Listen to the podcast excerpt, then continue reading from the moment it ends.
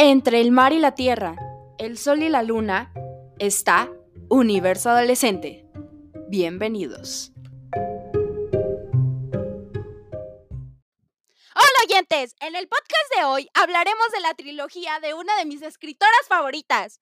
Esta escritora es Amy Ewins y escribió la trilogía de La ciudad solitaria. Quédate en el podcast de hoy para saber más sobre esta trilogía. Pero antes me gustaría presentarme para que me conozcan mejor. Mi nombre es Michelle y soy la voz de estos podcasts. Los libros de la trilogía de La ciudad solitaria son La joya, La rosa blanca y La llave negra. Desde el momento que abres uno de estos libros y empiezas a leer, entras en un mundo de reyes, reinas, castillos y distintos escenarios que te harán disfrutar la historia de otra manera.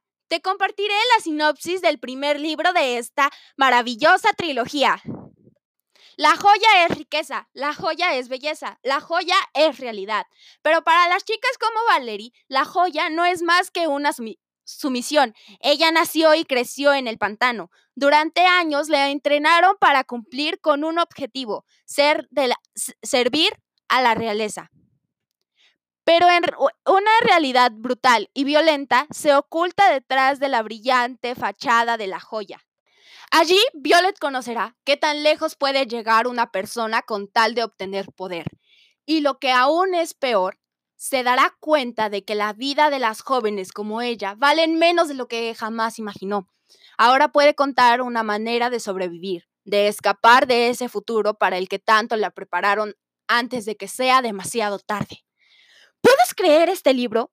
Eh, tiene una idea demasiado descabechada al principio pero cuando lo tomas en tus manos, abres la primera página y empiezas a leer, todo cobra sentido. Es una historia que te maravilla desde el primer momento en que la lees.